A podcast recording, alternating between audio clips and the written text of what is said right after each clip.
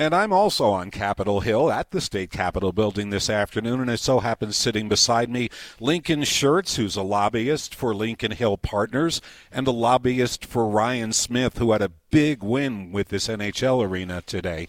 But first of all, thanks for coming in and Absolutely. sitting down with us. Thanks for uh, having us. I, I've seen a lot of grumbling about why are we giving a billionaire nine hundred million dollars to build himself a palace.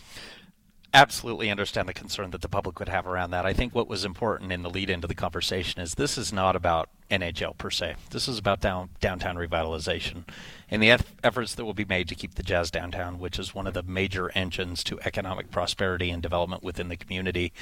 Uh, in addition to that, obviously creating a cultured experience around the Olympics, around the Delta Center is going to include a host of development opportunities. So this isn't as much about giving Ryan Smith or the Delta Center money as much as it is really re-envisioning that west side of downtown Salt Lake City and finding some opportunities to invest in that community. You know, in all the discussion, I never heard where this arena would be. Are you talking about rebuilding the Delta Center or something somewhere else downtown? Obviously having two sports in uh, one facility does take some revisioning of what that facility looks like. It was built specifically for NBA basketball.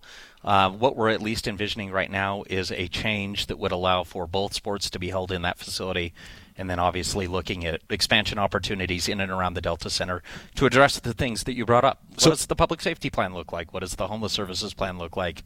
What does public safety, what does the development potential in that area look like? I, I'm concerned with what the arena looks like and where it is. Is it going to be where the Delta Center is now? the plan is to have it where the Delta Center is today. Thanks so much for joining us and congratulations on the victory today. Absolutely. Thanks for having here. us. We appreciate it.